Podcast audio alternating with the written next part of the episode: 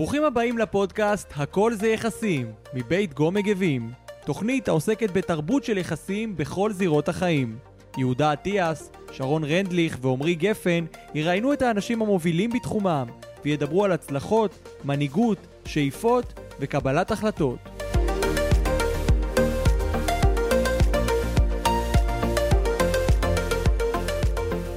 היי ליאת, איזה כיף שאת כאן. היי שרון, שמחה מאוד להיות כאן איתך. אז נתחיל באיזושהי שאלה, כמו שאנחנו תמיד עושים, אה, ואני אשאל, איך רגשות נתפסים על ידי הביולוגיה? אז אה, בעצם מבחינת הביולוגיה, רגש מוגדר כשינוי במצב התודעה בעקבות הפרשה של כימיקלים. אוקיי. Okay. יש תשע משפחות של כימיקלים, אה, שבעצם מעבירים אותנו על רצף הרגשות, אפשר אה, להזריק אותם, להסניף אותם, זה הבסיס של סמים ותרופות פסיכיאטריות. אה, דופמין, סרוטונין, אוקסיטוצין, קורטיזול, הם בעצם מעבירים אותנו על רצף הרגשות. אנחנו לא הבעל חיים היחידי שמרגיש, לכל החיות יש רגשות. זה המנגנון העתיק והחכם של המוח שלנו, עיקר ההתנהגות שלנו. וההחלטות שלנו בחיים מבוססים על רגש. 90 אחוז ממה שאנחנו עושים זה מבוסס על רגש. אה, והתפקיד של הרגשות זה בעצם אה, להניע לפעולה. אמושן זה אנרגיה שמניעה לפעולה, כדי שבעצם נעשה את מה שבאנו לעשות פה. רגש בעצם מופעל על ידי צורך מסוים, ואוכל, הישרדות ורבייה זה הצרכים הכי חזקים. הם יעוררו רגשות מאוד חזקים. אה, אנחנו זוכרים רגשות, אנחנו לומדים דרך רגשות, אנחנו לא זוכרים מה אנשים אומרים או מה הם עושים, אלא מה הם גורמים לנו להרגיש. להרגיש, כן. אה, ומה זוכרים יותר, את הרע או את הטוב? את הרע, כמובן. את הרע פי שלוש עד שש, וצריך בעצם שש חוויות חיוביות כדי לתקן חוויה, חוויה שלילית, שלילית אחת, אחת. כי המוח צורב יותר את ה... כל מערכת העצבים שלנו מתוכנתת להתעסק עם הרע, לחשוב על הרע, להתמקד ברע ולזכור את הרע יותר מאשר... את הטוב, אה, ואפילו אפשר לראות מתוך ששת הרגשות הבסיסיים שלנו, שזה שמחה, פחד, כעס, עצב, גועל והפתעה. ארבעה הם שליליים, אחד הוא חיובי, שמחה, ואחד הוא ניטרלי, הפתעה. אני יכולה להיות מופתעת לטובה, ולרעה. לטובה ולרעה, נכון. אה, אז המערכת הלימבית הזאת, המערכת הרגשית, זה המוח הקדום מאחורי העיניים, בין הרכות. אה, זו, זה בעצם המוח הרגשי, האזור הזה שנמצא, הלב של המוח, אני קוראת לו, הוא בעצם המכונה שמפעילה, מכונת הרגשות, שבעצם מפעילה את, עיקר ההתנהגות שלנו, בני אדם. האזור הזה בעצם, המוח הרגשי פועל פי שבע יותר מהר מאשר האזור הרציונלי והחושב, mm-hmm. שזה במצח שלנו, האזור החדש יותר. כן. יש לו הרבה פחות מסילות עצביות. אה, קשה בעצם לווסת רגשות, קשה ל, ל, ויש אנשים שיותר קל להם לווסת רגשות, יש אנשים שיותר, שיותר קשה, קשה להם, להם, והם רגישים מאוד, אה, וקשה להם יותר לווסת את המצבים הרגשיים. כל זה גם נקבע בשלבים מאוד מוקדמים. ברחם של אימא, הסטרס, למשל, שאימא חוותה, מצבי הלחץ של אימא בהיריון, משפיעים על הוויסות הרגשי שלי היום כאישה בת 47. האמת וואו, שזה ניכר. וואו. יש לי את. באמת... אה, אפילו בדיכאון אחרי לידה, במקרה שלי, אבל אה, אה, זה בעצם הטיפול ההורי בראשית החיים. מעצב, ממש, מעצב, כן. היום רואים את זה בבעלי חיים, זה מטורף. הליקוק של האימא מעצב את מערכות הרגשיות של הגור שלה. של הגור שלה. זה וואו, זה חזק. ממש מרתק, ואני חייבת להגיד שלנו יש נטייה להתייחס באופן מאוד רגשי לרגשות, ולהתייחס אליהם מאיזושהי זווית ביולוגית יותר מדעית, זה אפילו נראה מוזר, כי אנחנו כל כך נכון. בת, בתפיסה רגשית לגבי הרגשות שלנו. אז היום uh, אנחנו נדבר לשיחה ממש מרתקת עם uh, דוקטור ליאת יקיר, שהיא ביולוגית, ומרצה וחוקרת את הביולוגיה של הרגשות, מחברת הס, הספר קיצור תולדות האהבה, ויועצת לארגונים בנושא ניהול אמפתי. אז תודה שבאת, ואיזה בשמחה. כיף לנו.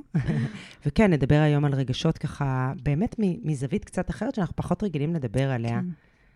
אז אולי השאלה הטבעית הבאה זה איך רגשות מניעים אותנו. אוקיי, אנחנו מבינים שיש אה, חלק ביולוגי רחב שמשפיע על הרגשות שלנו, גם אם אנחנו אה, לא מרגישים, שאנחנו מרגישים. אז השאלה היא באמת, מה, מה זה גורם לנו? אז, אה, אז בואו נחלק את ה, בעצם את המוח הרגשי שאנחנו מדברים עליו, זה לא רק בין הרכות מאחורי האזניים, יש לנו, מרוב שרגשות הם כל כך חשובים, יש לנו גם מוח בבטן, ושאני אומרת שאני מרגישה את זה בבטן, ויש לי תחושת בטן, וכואבת לי הבטן. אה, המעיים מעוצבבים ב-500 מיליון נוירונים, וואו. אה, זה כמו תמנון, זו חיה מאוד חכמה. התמנון שבבטן הוא מאוד חכם, אה, ואני טוענת להקשיב, להקשיב לבטן. אה, ובעצם אה, גם אה, מוח המעיה בעצם חש את הסביבה, מקבל גם מידע מהמוח הרגשי, מהאמיגדלה, זה בלוטת הסטרס וניהול הרגשות החשובה שלנו מאחורי העיניים. ובעצם מייצרת תחושות בטן, אצל ילדים זה עוד יותר חזק. ילד או ילדה לא יגידו, אמא רע לי, אלא כואבת לי הבטן, או אבא רע לי. כי לוקח הרבה זמן עד שאנחנו יודעים לשיים רגשות, להגיד את מה שאנחנו מרגישים, לתמלל את זה, ואנחנו בעצם מרגישים את זה בבטן. ואפילו אנחנו מגלים היום, המוח הקטן אה, של הלב, זאת אומרת, ללב גם יש מערכת עצבים של 40 אלף אה, נוירונים, וכשאני אומרת שנשבר לי הלב וכואב לי הלב, אה, בייחוד במערכות יחסים, בפרידה, שכול למשל, זה באמת באמת נשבר הלב. אה, לא במקרה אנשים לפעמים חווים התקפי לב, או כמה שנים אחרי שאהוב, אהובתם אה, נפטרו, אה, ובאמת אפילו... קבוצה ביפן הראתה, נתנה לזה שם אפילו, שם שביפנית זה מלכודת תמנונים, כי הלב משנה את צורתו, כי תאים מתים. בגלל וואו. תגובת הסטרס החזקה בפרידה, אה, השכול הזה בעצם, אז זה באמת, באמת, באמת שובר לנו את הלב, וכמובן משפיע גם על מערכות היחסים העתידיות שלנו. שיש לי לב שבור, אה, זה בהחלט משפיע על כל מערכת העצבים שלנו, על, שלי, על איך שבעצם אני חווה אחר כך מערכות יחסים. טריגרים, ש... כי כל המערכת שלנו מתוכנתת אה, לא לסבול כאב, לא לחוות כאב. להימנע מכאב. להימנע מכאב, לברוח מהכאב, ממש תבניות לבריחה מהכאב. כאב יוצר דיסוננס בלתי פתיר. אה, ולכן אנחנו צריכים למצוא איזשהו תירוץ, או אה, ל- להסביר לעצמנו בעצם, בצורה מסוימת, אה, אה, מה קרה ואיך לא לחוות את זה שוב. אוקיי? נגיד אם חוויתי אה, חוסר אמון במערכת יחסים, בגידה, זה כמובן נשבר לי הלב, זאת חוויה מאוד חזקה. אה, אז אה, אה, בגלל שזו חוויה כל כך חזקה למערכת עצבים, אז בעצם מתפקידה למנוע ממני לחוות כאב, שוב, לחוות את הכאב הזה של הפרידה, של הבגידה, לחוות אותו שוב, ולכן גם במחיר שלא יהיה לי אהבה, למשל, זאת אומרת, גם במחיר שאני אשאר לבד, העיקר הוא לא לחוות כאב, לא לחוות סבל, לא לחוות סטרס בעצם, גם במחיר של לא לחוות שמחה. יותר חשוב לא לחוות כאב, מאשר, מאשר אה, לחוות שמחה. שנאת ההפסד, מה שנקרא בעולם הפסיכולוגיה, זה, זה מושתת על הביולוגיה שלנו. משהו שמכאיב לנו, אה, בעצם נצרב הרבה יותר חזק, ויכתיב את ההתנהגות שלנו הרבה אחרי שהכאב נעלם. זאת אומרת, גם עוד 30 שנה ייטמעו בי תבניות שנוצרו אז. אז, בגיל 20 נגיד, שלא שחוויתי. נדע בכלל לחבר. למה אני נמצא במקום הזה ו- ולא במקום אחר? למה נכון. אני מגיב בצורה כזאת קיצונית לאיזשהו טריגר? מצבי הימנעות בעצם, או תקיעות, שישאירו אותי גם במצב של תקיעות כזאת. אה, אז באמת, אה, גם אחד הדברים שקורים, בייחוד בילדות, למשל, אם לא הייתי אהובה בבית, אה, זה, זה כאב, זה דיסוננס בלתי פתיר, נכון? אני נכון, מצפה לאהבה, ברור. ואני לא מקבלת אהבה. אז uh, נוצרת תבנית שבעצם מנסה להסביר את הכאב, כן? את ה... למה לא אוהבים אותי. את התחייה, את חוויית התחייה, חוויית או התחייה. אפילו אפשר לקרוא לזה חוויית נטישה, כשמדובר בילד. בדיוק. Uh, עכשיו, בגלל שאבולוציונית, התהליך ההחתמה, תהליך ההטבעה, הוא אחד התהליכים הכי חזקים אבולוציונית, אה, לא רק אצל יונקים, מהזוחלים. זאת אומרת ש... אה, אפרוח נולד, אה, בוקע, אה, הוא מוכ... בעצם נעשה תהליך ההטבעה, לרוץ אחרי המטפל הראשון שנמצא שם, הראשון שמראה לו בעצם אהבה, ולהטמיע באפרוח, מטמיע את התכונות גם של המטפל שהוא בעצם נצמד אליו וקורא תהליך ההחתמה. עכשיו, לכן מבחינה אבולוציונית, אני אסביר, אני מוטה, מתוכנתת להסביר את הכאב שבדחייה, אה, לא בזה שההורה לא בסדר, אלא שאני לא בסדר. או, וואו. זה אני לא בסדר. מסביר הרבה דברים, הדבר הזה. כן, כי האבולוציה לא מתעניינת בטוב ורע, או בטוב של הפרט, אלא בשרידות אבולוציונית, בכמה צאצאים אה, הפרט אוקיי. מביא. אין טוב ורע, יש רק כמה זה טוב לרבייה.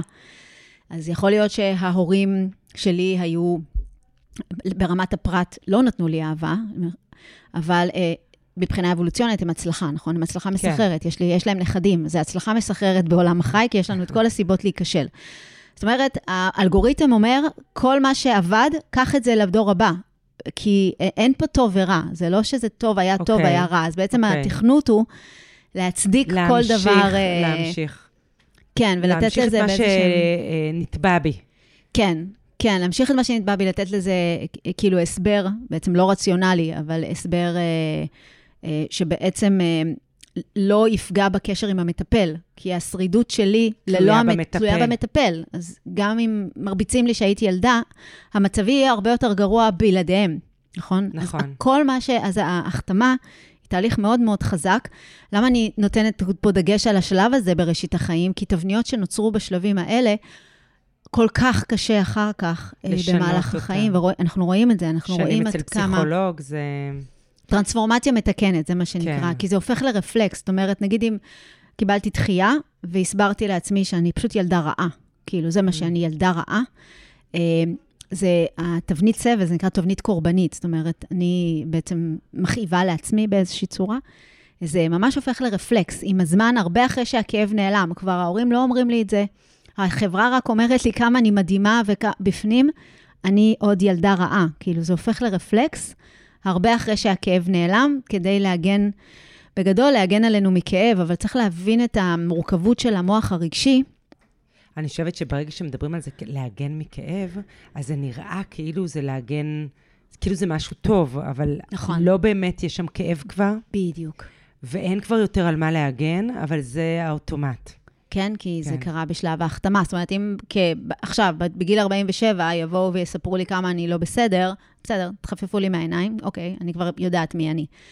בשלבים הראשונים של התפתחות המוח, אה, ההטבעות האלה הן בעצם מאוד חזקות. להורים יש את ההשפעה הכי עצומה על עיצוב המוח. אז אם בעצם אני אדם שלא ליקקו אותי מספיק, לא נשקו אותי, לא חיבקו אותי, לא אמרו לי מספיק שאוהבים אותי, אוקיי? או אפילו דברים טראומטיים יותר, איך זה בסופו של דבר יבוא לידי ביטוי אחר כך במערכות יחסים? אוקיי. אז, אה, אז באמת, אה, כל ה, מה שאני אוהבת היום, באמת התחומים מתחברים. הביולוגיה עם הפסיכולוגיה. פשוט אנחנו מקבלים את ההסברים היום ברמת נכון. האפיגנטיקה, ברמת הגן שמשתנה במוח. אה, וזה רק ילך ויגיע ל... כל התחום הזה בכלל נקרא אפיגנטיקה, שינוי בגנים על ידי הסביבה. זאת אומרת, יש את הגן ואז יש את הסביבה שמשנה את, את הגנים. אז באמת, אה, אם, אם באמת אה, חוויתי סטרס בראשית החיים, אוקיי? זאת אומרת, אה, עוד ברחם של אימא ואחר מכן, ובאמת כל יצור, אנחנו רואים מיד נצמד, נצמד לגוף. אה, זה בשביל האוקסיטוצין, זה החומר כן. הזה שאנחנו, שמלקקים אותנו ומנשקים אותנו ומחבקים אותנו, מטפלים בנו ואומרים לנו כמה אנחנו טובים, מסתכלים לנו בעיניים ו... מתפעלים מאיתנו. נותנים לנו תמיכה ומחמאות ופרגון, זה החומר, ה- בשבילו אנחנו חיים. הורמון האהבה, הורמון הקשר החברתי, הוא, הוא קריטי אה, ל-well-being שלנו, כי הוא בעצם אה, מווסת את, את תגובת הסטרס. כן. בעצם מרגיע אותנו, זה מרגיע את מערכת העצבים שלנו. אז אה, אם בעצם גדלתי והפכתי לאדם שהוא רגיש יותר, אה, קשה לי לווסת נגיד מצבי לחץ. אה, בעולם הזוגיות כבר יקראו לזה סגנון התקשרות חרד. מהמם. או סגנון התקשרות נמנע. אז במערכת היחסים זה יבוא לידי ביטוי שבעצם המנגנון שלי לא, לא כל כך נותן אמון, אוקיי? זאת אומרת, אני לא כל כך uh, מצליחה לייצר uh, קשר עם אמון מלא, לתת ביטחון בקשר, כי בעצם חוויתי כל הזמן uh, עליות וירידות בקשר. כל פעם הייתי צריכה uh, לעשות דברים כדי לקבל את האוקסיטוצין הזה. אה, לשים לב מה המצב רוח של אימא ואבא, אולי עכשיו הם כועסים, עכשיו הם בסדר, עכשיו הם אוהבים אותי, עכשיו הם לא אוהבים אותי. הייתי כל הזמן צריכה להתאים את עצמי למה שקורה, לסטרס שקורה בבית, ממש נוירוני מראה, ובאמת. כן. נוירוני מראה, להרגיש, 20% מהנוירונים פועלים כשאני מסתכלת אה, Mm. על מישהו אחר. זאת אומרת, נוירוני מראה זה, זה, זה מונח. זה מונח, כן. זה אחת התגליות החשובות בחקר המוח בשנות ה-90, היא הבסיס ליכולת שלנו לאמפתיה, ליכולת שלנו בעצם להדביק, רגשות זה מדבק, כן. כי זה מנגנון גם אבולוציוני. רגשות שליליים מדברים? הכל, כולם מדבקים. אוקיי. לראות אותם בלייב, את נוירוני המראה, זה אה, צחוק, פיהוק, Mm, בכי. אה, בן אדם בוכה, פתאום בוכים איתו, כשבן אדם כן. צוחק, צוחקים איתו, כל גם ה... האמת היא גם כעס, אנחנו גם רואים את זה כעס. הרבה פעמים בחדרי אה, גישור, נכון. שמישהו נורא מתעצבן ומתחיל לצעוק וזה, והצד השני מצטרף אליו. אנחנו- אז אנחנו ממש מדב- מדבקים ברגשות. אה, אז אה, באמת אני אגדל להיות אדם שכל הזמן בודק את הדופק של הסביבה. רגע, אוהבים אותי? עכשיו אוהבים אותי? רגע, אם הוא לא יתקשר כל היום, רגע, זה אומר שהוא לא רוצה אותי? אם הוא Mhm. יסתכל על מישהי אחרת, זה אומר שהוא לא רוצה אותי? אמ, אותו דבר גם לכיוון השני, של אה, הימנעות בעצם ממערכות יחסים בכלל. זאת אומרת, לייצר מערכת יחסים שטחית, מערכת יחסים רדודה. אה, אני סומכת על עצמי, אני, אין, אני לא צריכה אף אחד, אני לבד, אני עצמאית, אני... אז בעצם מערכת העצמי שלנו לומדת מגיל צעיר איך לווסת את עצמה. ובאמת החשיבות פה של אה, ראשית החיים תשפיע עלינו באמת בכל מערכות היחסים שאנחנו נבנה, שאנחנו נבנה בעתיד. מנגנון הורמונלי גם עובד כך שככל שמייצרים מההורמון נוצרים יותר קולטנים. קיבלתי יותר קורטיזול, יותר קולטנים לקורטיזול, סטרס. קיבלתי כן. יותר אוקסיטוצין, יותר קולטנים. זאת אומרת, אם כל בבית נוגעים ומנשקים ומחבקים, אני אגדל להיות אדם שזאת תהיה שפת האהבה שלי. ואם Mhm. בן הזוג לא, לא נותן לי את זה, אז, אז, אה, אז המ- המנגנון שלי לא, לא, לא מבין, לא מכיר. שוב, זה חוזר להחתמה. זה החתמה. כן. של כל כך הרבה מנגנונים מבחינת המוח. אה, אנחנו בעצם שלוחה של ההורים בראשית החיים מבחינה עצבית. זאת אומרת, מערכת העצבים שלנו ממש אה, משקפת ותלויה אה, אבל במערכת זה העצבים נשמע שלהם. שזה לא רק בתחילת החיים, שזה בעצם מלווה אותנו את כל החיים. גם אם אנחנו עושים שינויים בדרך, אנחנו מלווים בדבר הזה. כן, כן, ולכן אני חושבת שהמודעות ל, ל, ל, ל, למה שחווינו ולטריגרים שלנו, באמת יכולה לעשות לנו את הקפיצה, את השינוי. את השינוי. השינוי הוא בהכרח טיפול? אה, סוגים שונים, היום יש כן, סוגים... לא, לא, ברור. כן, אני אפשרויות מדברת על שונות. טיפול ליווי. שם כולל לכל אה, ליווי אה, NLP, אימון, כמובן. אה, כגון מגבים, אני יכולה להציע פה את כל האופציות, אבל באמת כאילו כן. איזשהו אה, אחד על אחד כזה, או לא משנה, קבוצתי וזה, שאני עושה איזושהי חקירה של דפוסים ראשוניים, ומאיפה הדפוסים האלה נוצרו. כן, כאילו להבין את הטריגרים שלי, להבין איך אני עובד עליהם, כי ללא מודעות, עוד פעם, כל מה שאנחנו מדברים עליו, כל האמוציונלי, כל האמושנס, זה לא מודע. זה כן. דפוסים לא מודעים, אני לא בהכרח מודעת אה, מה מכניס אותי ללחץ, איך, איך אני מתפקדת בזמן לחץ. אה, התבנית הקורבנית גם יש לה ב- עם הזמן רווחים, זאת אומרת, אני, רוצ, אני לא רוצה להפסיק אותה, כאילו, אני רוצה, כן. אני רוצה להמשיך להוכיח לעצמי שגברים לא ראויים לאמון, סבבה? נגיד, מהמם. במקרה הזה, או נשים לא ראויות לאמון, כי זה מנגנון ששומר עליי בסופו של דבר. אז אל תיקחי ממני את זה, אל תראי לי כמה גברים אה, נותנים, נפלאים. אה, כן, נותנים לאישה שלהם את כל האהבה והכול. זה לא רוצה לראות את זה, אני, הטיית הזמינות. אני עכשיו אה, אתמקד במידע שמאשר את התבניות שלי. אל תהרסי לי פה. אז רק המודעות יכולה לאפשר לי, כאילו, לראות, רגע, שנייה. לבחור בתבניות אחרות? כן, לפחות להקטין את העוצמה שלה, כי כל עוד אנחנו ממשיכים לפעול בעולם מהלא מודע, אנחנו בעצם משחזרים דפוסים, משחזרים דפוסים דורות, כאילו, העברה בין-דורית, Mhm. היום יודעים אפי-גנטית, הורשה אבהית אפי-גנטית, הורשה אימהית אפי-גנטית, עולם שלם שמתחיל להתגלות כמה החוויות חיים של ההורים שלנו, של סבא וסבתא שלנו, משפיעים על מי שאני היום. כי זה מנגנון אה, הישרדותי. עשינו פה פודקאסט, אה, יהודה ואני, אה, שהוא ראיין אותי על ירושה רגשית. בטח. שהיא מדברת הרבה על ההעברה האפיגנטית. כן, זה, זה מנגנ... מרתק. מנגנונים מרתק. שמתחילים להתגלות, ככל שנגלה יותר, נבין באמת את ה... את, גם את היופי, את הגאונות של הדבר. זאת אומרת, כשאנחנו מסתכלים על זה, באמת להעביר מידע כמה שיותר מהר. הבעיה היא שבגלל שרוב היצורים בטבע לא רואים נטפליקס והם מזמינים מגולדה ובא להם וולט הביתה, אלא הם כל הזמן בסכנה. שנייה את לא שמה לב ואת כבר איננה, אה, או שאין לך אוכל, כאילו הטבע הוא מקום מסוכן. אז המערכת עצבים שלנו עדיין בסוואנה, והיא ממוקדת ברע, היא ממוקדת בסכנה, היא ממוקדת ב... איך לא למות בגדול, למרות שאין לי כבר הרבה סיבות אה, שאני... שזה יקרה. בטח לא בסוואנה. כן, אני כבר לא שם. יותר נטפליקס, פחות סוואנה. כן. אולי אני, את יודעת, תסבול מלחץ כן. דם גבוה וסכרת, אבל uh, בסופו של דבר, ההישרדות, ש... אנחנו במצב הכי טוב שאי פעם בעל חיים היה בו, כן? רק שהמערכת עצבים שלנו לא, הש... לא השתנתה. לא, כן, היא לא למדה אחרת. זה מעניין אם אנחנו נתפתח באיזשהו שלב אה, להיות איזשהו מודל אחר, שבו המערכת הזאת שאת מדברת עליה, הביולוגית, הרגשית, תדע להסתכל על הטוב, לא, לא רק לראות את הרע, לא רק לשכפל דפוסים. זה זה מעניין, אם מעניין, זה יקרה, כן. אם אנחנו נהיה איזה דור משוכלל יותר. אבל כן רציתי לשאול אותך, מעבר לטיפול, האם, דיברת מקודם על תרופות... אה, פסיכיאטריות, כן. פסיכיאטריות, אבל האם באמת יש משהו שהוא נתפס כנורמטיבי, שיכול לעשות שינוי בדברים האלה? אה, אני תמיד ממליצה לבני אדם, כי בני אדם זקוקים לבני אדם. אנחנו לומדים מבני אדם, אנחנו נרגעים עם בני אדם, וזה בתוך מערכת העצבים שלנו. בדידות עושה לנו נזק כמו 15 סיגריות ליום.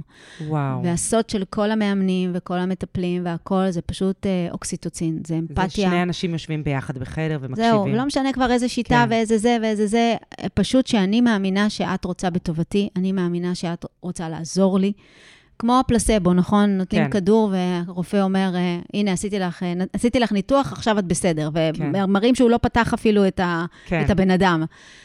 אה, אני אומרת, זה לא קסם, זה אוקסיטוצין, זה אפקט הקשר. מישהו בעולם הזה רוצה שיהיה לי טוב, מישהו בעולם הזה דואג לי.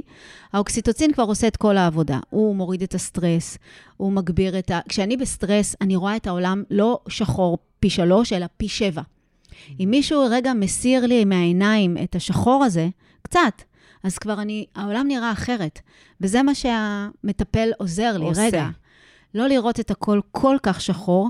אה, אה, בזכות האוקסיטוצין שהוא, שהוא בעצם מעניק לנו, ואני חושבת שאנחנו נכנסים לעידן שבו יותר ויותר אה, בני אדם, ילדים, נוער, מבוגרים, קשישים, למרות שקשישים הופכים להיות הק- הקבוצה הכי מאושרת, אה, בגלל הטכנולוגיה, היא כן. מאוד מאוד הגבירה את ה... בדיוק מה שרציתי. לשאול אותך, כאילו, האם הטכנולוגיה, היא, היא מייצרת בדידות? מאוד. אני כאילו חושבת אפילו במקומות עבודה, נכון, על העניין הזה, ה... לעבוד מהבית. נכון. אנשים אה, באיזושהי בדידות, צריך להגיד את זה, זה משהו ש... ואת מדברת על uh, uh, קשר ועל חיבור בין אנשים ועל חיבוק וזה, כמרפאים ממש. ממש. אז, אז מה קורה באמת עכשיו בעידן המודרני, עם הילדים הקטנים ששעות נמצאים בחדר לבד, ש... נכון, נכון. אז אנחנו, אז רואים עלייה בכל תוצרי הסטרס. עלייה בהפרעות שינה, עלייה בהפרעות חרדה, אה, בכלל עלייה בחרדה, אה, דיכאונות, התאבדויות אפילו, לא עלינו. אה, לאנשים פחות טוב מבעבר. עכשיו, שוב, המוח הישן, הולבש על, הולבש, הולבשה על התוסף של המוח הישן, המוח החדש.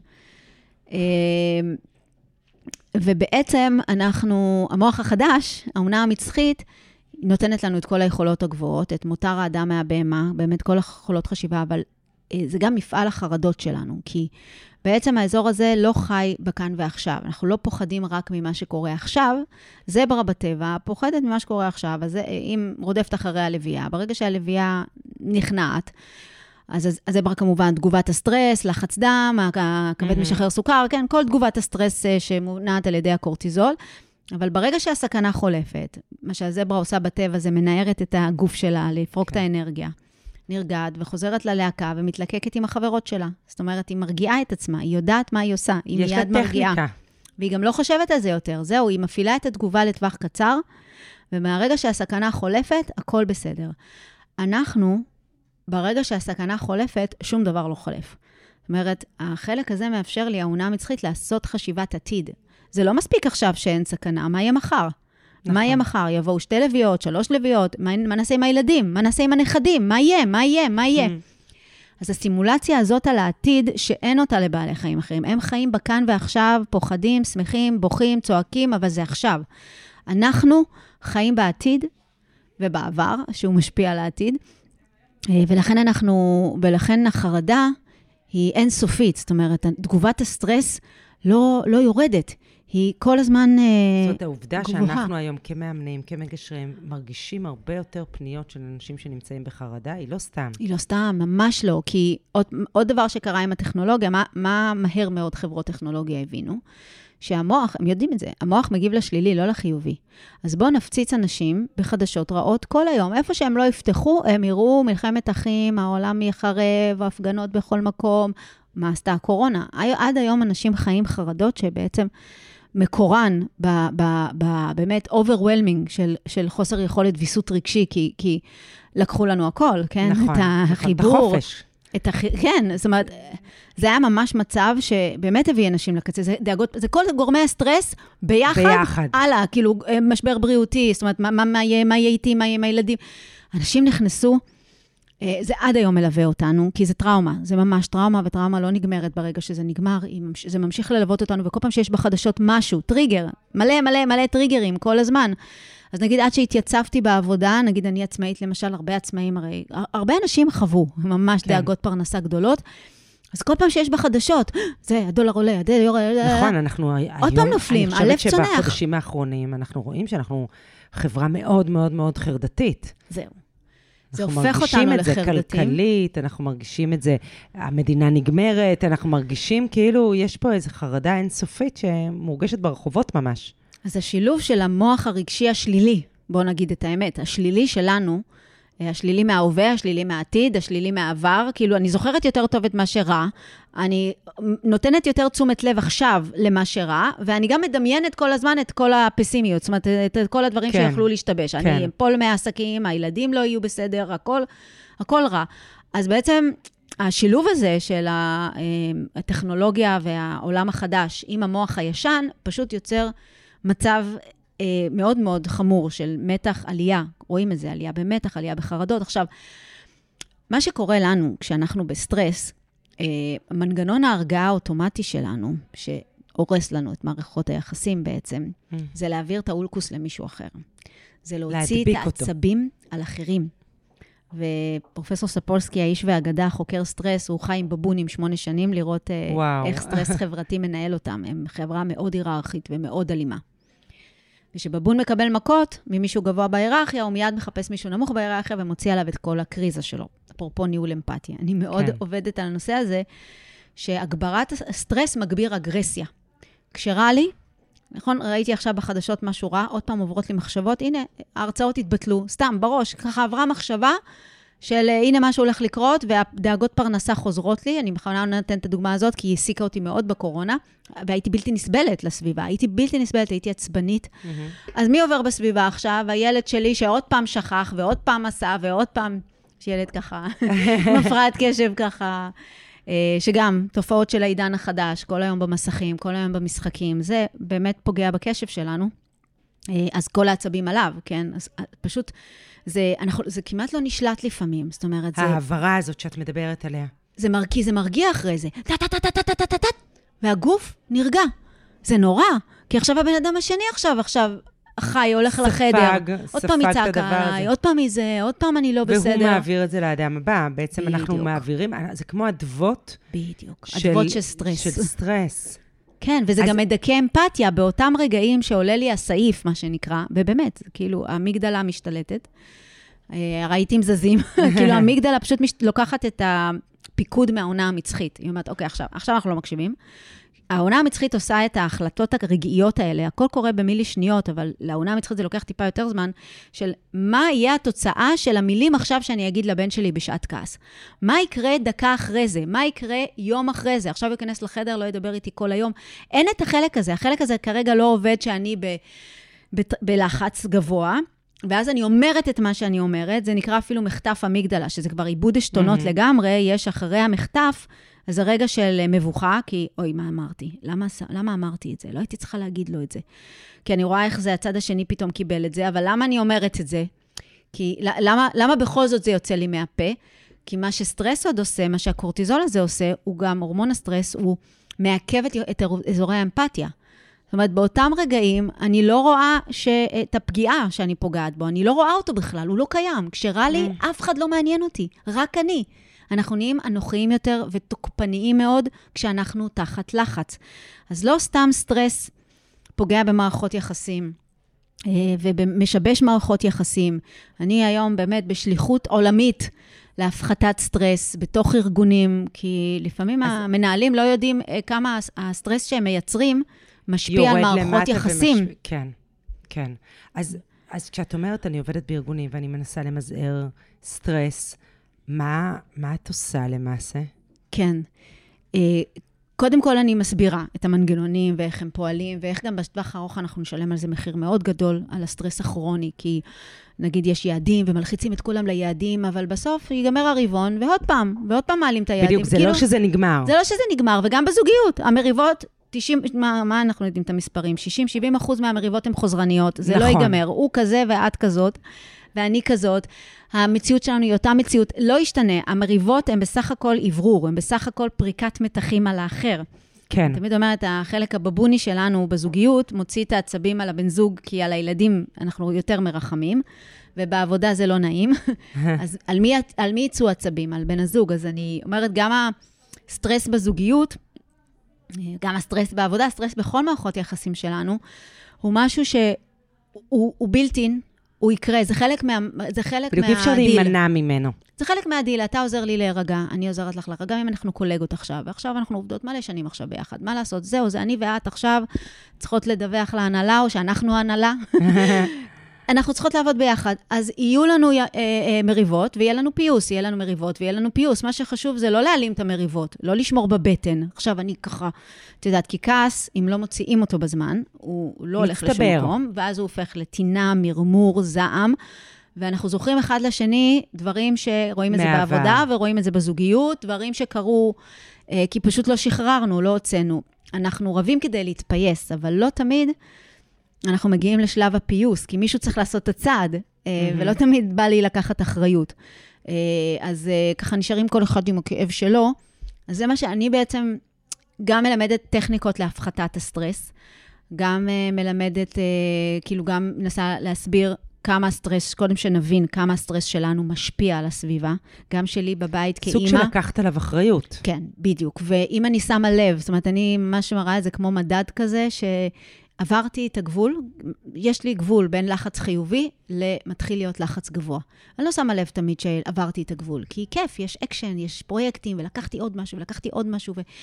ועדיין אני צריכה, עדיין יש את המשימות הרגילות, ילדים, אוכל, אה, בן זוג והכול, ואני מעמיסה, מעמיסה, מעמיסה, מעמיסה. יש איזה רגע שאני לא יודעת בדיוק, אין, אין לי מד בגוף להגיד, יורד שזה... הדלק.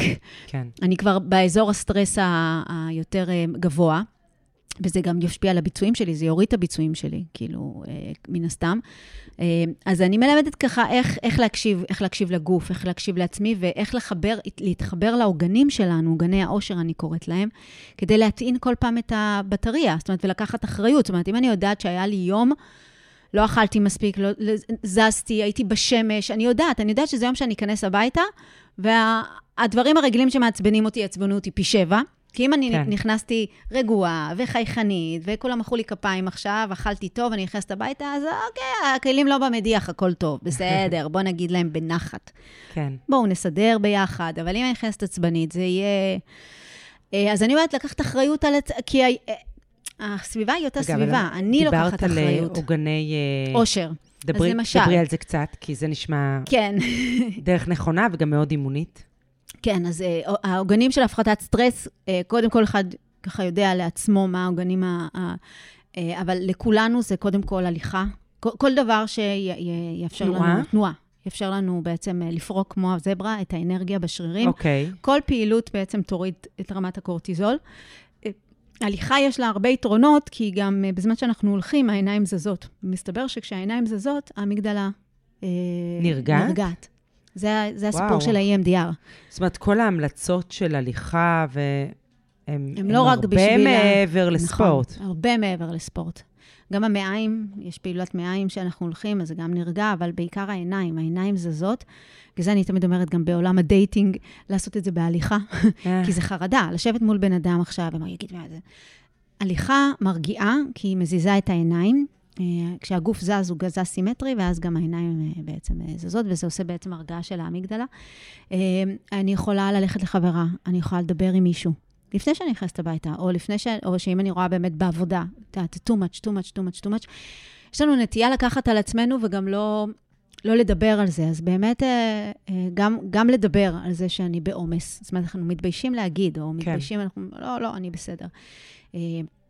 אני קוראת לזה rest, relax, release ו-receive, ארבעת ה-R'ים.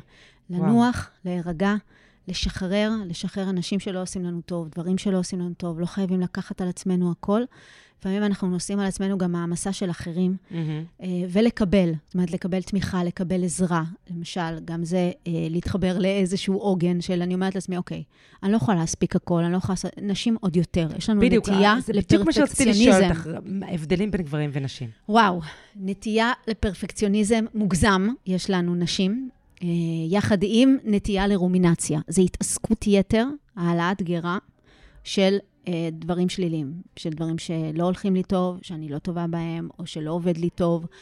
אה, או שגם אם עכשיו לא, אה, עכשיו דווקא בסדר והולך לי טוב, מה יהיה בעתיד? בדיוק. אולי אז לא ילך לי טוב? חשיבת יתר גם, over analyzing כן. ו over מחשבות, הדיבור הפנימי שלנו כנשים לעצמנו הוא לא טוב. הוא לא טוב, אנחנו לא מספיק אה, מרימות. מרימות לעצמנו. לעצמנו. אה, ביחס לגברים, הביטחון העצמי של גברים אה, גבוה יותר עכשיו.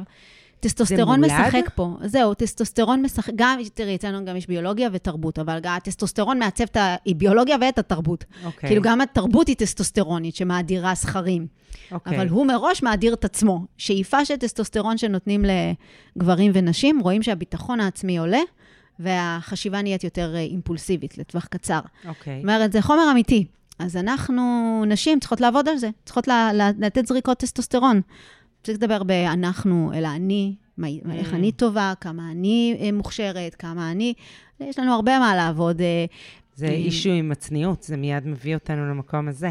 כן, ענווה מגדרית, זה זכה לשם ענווה מגדרית, רואים את זה בכל המחקרים במקומות עבודה, ואז נשים מרגישות פחות מוערכות, אה, שלא נותנים להן מספיק קרדיט, שהן לוקחות על עצמן יותר מדי, שאף אחד לא רואה שהן לוקחות על עצמן יותר מדי, והן יותר בלחץ. כי יש עדיין 70% מהנטל בבית הוא על נשים. קיצור, אנחנו מין מכונת סטרס, mm. ו... ולכן אני חושבת שנשים, גם גברים, עוד יותר צריכים להתחבר לעוגנים שלנו. ככל שרמת הסטרס שלנו בחיים היא גבוהה יותר, למשל, באמת להיות uh, בעמדת הנהלה, זה המון לחץ, המון המון לחץ, כל הזמן מכל הכיוונים. זה המון לחץ וגם הרבה פעמים בדידות גדולה. נכון, שהיא לא תורמת לנו, כמו נכון, שאנחנו בדיוק, יודעים. נכון, בדיוק, היא מוסיפה ללחץ. היא מוסיפה, גם כל הזמן צריך לשדר עמידה בלחצים, קור רוח, אה, כן. אני חזק, אני חזקה. נשים עוד יותר צריכות לעטות על עצמם חליפת טסטוסטרון, כדי. שישימו כן. לב אליהם, כדי שקולן יישמע כשהן בעמדות אה, אה, גבוהות, אז זה עוד יותר מגביר את, ה, את הסטרס. אז אני אומרת, ההתחברות לעוגנים, נגינה, למשל, מוזיקה, בכלל, מוזיקה מרגיעה, מוזיקה בעצם אה, אה, גורמת להפרשה מאוד גבוהה של אוקסיטוצין, אז לזוז, לצחוק, לרקוד, ריקוד, ריקוד ממש, יש ביודנסה, יש כל מיני סוגים של ריקודים, אבל רואים שאנשים שרוקדים, יש הפחתת, כאילו חייב להיות משהו שנותן לי אוקסיטוצין, כל אחד ומה שנותן לו. יש כאלה שזה יותר הספורט, יש כאלה שזה יותר חברים. אבל uh, להגיד לעצמי, אוקיי, אוקיי, רגע, התנתקתי בזמן האחרון מהעוגנים, בוא נתחבר שוב לעוגנים שלי. כאילו, כי כשאנחנו לוקחים על עצמנו יותר מדי, אנחנו מזניחים. אוטומטית אנחנו מזניחים את העוגנים שלנו, ואנחנו מתחברים לסטרס. בדיוק. וזה גם כן. בסדר להגיד, ו- ומתחילים אני... להפיץ אותו. בדיוק. כן, uh, ובגלל זה אני אומרת, נגיד, לפעמים צריך לדעת למתי לקחת חופשה. כאילו, שאני רואה שאני, המערכות יחסים שלי מתחילות, אה, אני, או שאני גם מרגישה שאולי אני לא... לא בייעוד שלי. זאת אומרת, משהו... עכשיו, אה, קשה לנו עם החלטות אקטיביות. אוקיי. Okay. קשה לנו עם החלטות אקטיביות, הרי אה, זה גם קשור לקורטיזול. כי אני פוחדת מהחרטה. זאת אומרת, נגיד לא טוב לי בעבודה, אוקיי? אני, זה לא המקום שלי. זה, אני יכולה לעשות הרבה דברים, יש כל כך הרבה דברים שאני, התשוקה וההתלהבות שלי, ופה אין לי תשוקה והתלהבות. עכשיו, מוח המעיים אומר, לא טוב לי, בוא נלך מפה. איך שמגיע הבוקר, לא בא לי לנסוע לעבודה, mm-hmm. זה לא המקום שלי. אני לא, בא, אני לא מגשימה את עצמי, ומוח המעיים חי בכאן ועכשיו. לא בא לי לראות את האנשים האלה בכלל. אה, מצד שני, המוח הרציונלי נותן את כל ההסברים למה חייבים. בדיוק, חייבים להישאר, כי כלכלית, וכאלה, ונוח. כבר ו... הגענו, אני, יש לי כן? קביעות, יש לי זה, יש לי זה. כן. עכשיו יש לנו פה דיסוננס. אה, דיסוננס אה, קונפליקט ו... פנימי. קונפליקט פנימי, ולאורך זמן זה, זה, זה סטרס כרוני, איטי, מתון, שהוא כל... זה הרי לא, אין, לא קרה פה משהו, נכון? זה לא שכל יום יש לי מתחם בעבודה. את עושה איזושהי הפרדה בין הסטרס הפנימי, שנוצר ביני לביני, ולבין הסטרס שנוצר לי עם אנשים מסביב. לא משנה נכון. אם זה נכון. בן זוג או במקום העבודה. נראה לי גם שם יש הבדלה בין סטרס שהוא אחד על אחד, לבין סטרס שהוא סביבתי. כן. כי דיברנו מקודם על אה, מצב, אה, לא, תקופת הקורונה, נכון. או מצב פוליטי, או נכון. כאילו, שזה סטרס סביבתי שמשפיע עליי, וכל אחד מהסטרסים משפיע בצורה אחרת. אז זהו, אז יש את גורמי הסטרס. למשל, אה, למשל, אם אני יודעת שאני רגישה לסטרס, אני גם מסתכלת על זה כמו בדיאטה. אם אני יודעת שאני רגישה לסוכר, או שסוכר לא עושה לי טוב, או גלוטן לא עושה לי טוב, אני, יעמדו פה עכשיו כל הבורקסים, אני לא אגע, מה לעשות? לא אגע. אני עובדת על עצמי, נכון? זה מצריך מודעות. בטבע החיה לא אומרת לא, כאילו, יש אוכל, ברור. אוכלים, אבל לנו יש מודעות. אז אני אומרת אותו דבר בסטרס. זאת אומרת, אם אני יודעת שאני רגישה לסטרס, אני לא אשמע חדשות כל שעה, אין מצב, אין מצב. אני צריכה לצרוך את הדברים האלה במידה. זאת אומרת, אם אני אציף את עצמי, כי יש עניין עם קורטיזול ואדרנלין, שאדרנלין הוא קצת ממכר, אז לפעמים אנחנו מתמכרים. מציפים את עצמנו. מתמכרים לסטרס בעצם. אם נגיד אני יום שאין לי בכל שעה משהו, ואני לא מלאה בעבודה ומשימות, ולוקחת על עצמי מולטיטאסקינג של אלף דברים, אני מרגישה כאילו היום לא, אין אדרנלין, זה בשביל האדרנלין. זה שני רכיבים יש ל, ל, ל, לסטרס. אדרנלין, שהוא כן חומר מעורר, אפילו ממכר. אדרנלין זה דופמין. אה, וקורטיזול, שהוא זה שפוגע בסוף במערכות של הגוף, וגם יוצר אחר כך את התחושה של הדיכאון, דיכאון והעייפות. מוריד את הסרוטונין, סרוטונין כן. זה הורמון השמחה, ושהסרוטונין יורד... זאת אומרת, הם כאילו עושים שתי פעולות הפוכות קצת. אז לפעמים, בדיוק, אז לפעמים אני, יעברו השנים, ואני לא שמה לב שאני פשוט חייתי עכשיו עשר שנים בסטרס כרוני. בעצם כי האדרנלין שזה נתן לי, לא, בעצם לא הייתי קשובה לגוף שלי. הוא גם משכך כאב, זה פג, יפגע לי ברור ב, ב, ב, בשינה. למשל, אחד הדברים שנפגעים כשאנחנו לוקחים בצורה, על עצמנו יותר מדי בסטרס. בצורה מאוד משמעותית, וכשאין שינה, אז הסטרס גדל. וגם... בדיוק, מעגל כן, אכזרי. מעגל אכזרי. אני כן רוצה, אנחנו תכף צריכות לסיים, כן. לא תאמיני. אז כן, שינה זה גם עוגן חשוב, כן, כן, שינה, שינה, שינה, שינה. אז אני רוצה רגע להגיד שכאילו, אני, ככל שאת מדברת, אני חושבת על אה, סטרס, כי, כאיזשהו משהו שכל הזמן צריך לנהל אותו. נכון. עכשיו, אין לנו בכלל מודעות לזה, זה כאילו... נכון. אנחנו לא מנהלים את הדבר הזה, כאילו צריך להסתכל, להסתכל עליו ממש אה, כמו שאתם מסתכלים על כסף, אוקיי? יש לנו נכון, מגבלה, יפה. אוקיי? ואנחנו לא יכולים לעבור את הגבול. כמו שבכסף אנחנו יודעים, עד כאן יש לי ומכאן אין לי, אותו דבר זה בסטרס, פשוט אין לנו מודעות בכלל mm. לדבר הזה. הוא, הוא, זה, זה מצחיק, כי אני רציתי להגיד שהוא לא מוחשי, אבל הוא די מוחשי. אנחנו פשוט מתעלמים ממנו, זה מטורף. כן, כי ההישרדות, ולהמשיך, ולעשות, כן. וכל פעם דברים כאילו נכנסים. כאילו, משהו שהיינו אנחנו... צריכים לדעת לנהל אותו ולנהל אותו היטב, הכי פשוט שיש, כדי שיהיו לנו חיים ארוכים וטובים, לא בשביל כן. משהו אחר. נכון, נכון. לכן גם לא מפתיע אותי, אני אגיד לך מחקר אחד של עולם הזוגיות, שהוא כל הזמן מפתיע ולא מפתיע אותי מחדש, היה הפרמטר שהכי מנבא הצלחה בזוגיות. הרי אני בחתונה מי השתתפתי בזמנו. נכון, ברור. השקעתי כל כך הרבה בתהליך ההתאמה. אז ש... הם הריחו בדים, אני זוכרת כל מיני עניינים. איזה פרמטרים, וזה, והאישיות, ואיזה מרכיבים, ומי מתאים למי ומה מתאים למה. ובסוף, המנבא הגדול ביותר של הצלחה בזוגיות לאורך זמן, זה רמת הסטרס של האדם ורמת שביעות הרצון מהחיים. זהו. זה, זה בכלל לא קשור, גם אם נביא לה או לו נסיך מהירח. הבן אדם שהכי מתאים לו בחיים, אבל אם רמת הסטרס שלי גבוהה, אני אכבה לכל, לעצמי בכל מערכת יחסים, ואני גם אראה בנסיך שהבאת לי את כל הרע. רק את הרע אני אראה בו. אז בעצם הסטרס... לנהל את הסטרס, הדבר הכי חשוב שאנחנו יכולים לעשות למען עצמנו, למען ה-well-being שלנו, וגם למען מערכות היחסים שלנו, וגם למען הדור הבא, למען הילדים שלנו, איך הם ינהלו את הסטרס. הם ינהלו אותו כמו שאימא ניהלה אותו. וחשוב אה, להגיד שיש הרבה מה לעשות. כי כן. דיברת, נתת את uh, ארבעת הארז, נכון. אבל גם דיברת על ספורט, על אימון. ודיבר, על מוזיקה, ודיברת על, ודיברנו על טיפול בתחילת הפגישה בינינו. ומיניות ו... או מגע, לא משנה מין מ... או לא מין, מגע, כן, מגע, אינטימיות. מגע, אינטימיות. אנחנו אינטימיות. יצור של מגע, בגלל זה אנחנו צריכים את החיבוק הזה, ואנחנו בעידן שפחות נוגעים. נכון, אה, למרות שאת יודעת שהייתי לפני כמה זמן באיזשהו ארגון, ומישהו אמר לי, את יודעת, פעם אה, היו לוחצים ידיים, היום מתחבקים, שזה מאוד כן, מעניין. כן, מאוד מעניין. זה, זה מאוד מעניין. אז כאילו, נראה לי שאנחנו, כשאנחנו כבר נפגשים, אנחנו מאוד זקוקים למגע, בגלל כן. שהרבה אנחנו לא נפגשים. אז נכון. אנחנו עושים איזשהו, מחפים נכון, על איזשהו צורך. נכון, לא חשבתי על זה, נכון. כן, אבל זה, זה מעניין. אה, בכל מקרה, אני חושבת שהדבר הזה של לנהל את, ה, את אירוע הסטרס, ולעשות דברים, אה, אותם עוגנים שדיברת עליהם, העוגנים שמייצרים אצלנו אושר, הם נראים לי קריטיים, להכיר את העוגנים האלה ולדעת להשתמש בהם. להשתמש בהם, נכון, כן. ובסוף, בסוף, בסוף, ככה זרקת את זה כדרך אגב, אבל דיברת על היכולת לקבל. כן, כן. שאולי כן. נסיים בזה, תגידי עוד מילה על היכולת לקבל. נכון. ובזה נסיים, ו- ואני ככה אשלח אתכם הביתה, את כולכם, בלכו הביתה ותדעו לקבל. או ת, תדעו נשים לקבל. נכון, כי אנחנו כל כך עסוקים בלתת, ומה אחרים צריכים, ומה... והמקום הזה של להגיד, אה, אני צריכה עכשיו, אני צריכה עכשיו תמיכה, אני צריכה עכשיו אהבה, אני צריכה עכשיו עזרה. אני לא עומדת בהכל, כי כל כך לימדו אותנו, קחי, קחי, קחי הכל על עצמך, כי את, את סופרמן. אני צריכה עזרה, אני צריכה תמיכה, אני צריכה סיוע, אני צריכה אימון, אני צריכה ליווי. זאת אומרת, לקבל ולהעצים את עצמנו, כאילו לא רק להסתכל על... על, על האחר. על, האחר ומה הוא צריך, אלא מה אנחנו צריכים. מה אני צריכה. כן, כן. וכשאני מבקשת את זה, אנשים רוצים לתת, אנשים רוצים לעזור, אנשים רוצים... אה, יש בנו משהו במין האנושי באמת, אה, ש, שמישהו מבקש עזרה, זה, זה עושה לנו טוב. זה עושה לנו טוב כן. להקל על אחרים. אבל לא נעים לנו לבקש. אז זהו, מעכשיו מבקשים. מבקשים ומקבלים. כן. יופי, ליאת, היה תענוג צרוף ומאוד מאוד מעניין. אני מקווה שיקחו מאיתנו בעיקר את ניהול הסטרס ואת היכולת לקבל. אה, וזהו, ועד הפעם הבאה. תודה רבה. תודה. תודה רבה שהאזנתם. מוזמנים לשמוע אותנו גם בספוטיפיי, אפל פודקאסט, גוגל פודקאסט, באתר שלנו, gomegevim.co.il, בלינקדין ובדף הפייסבוק שלנו.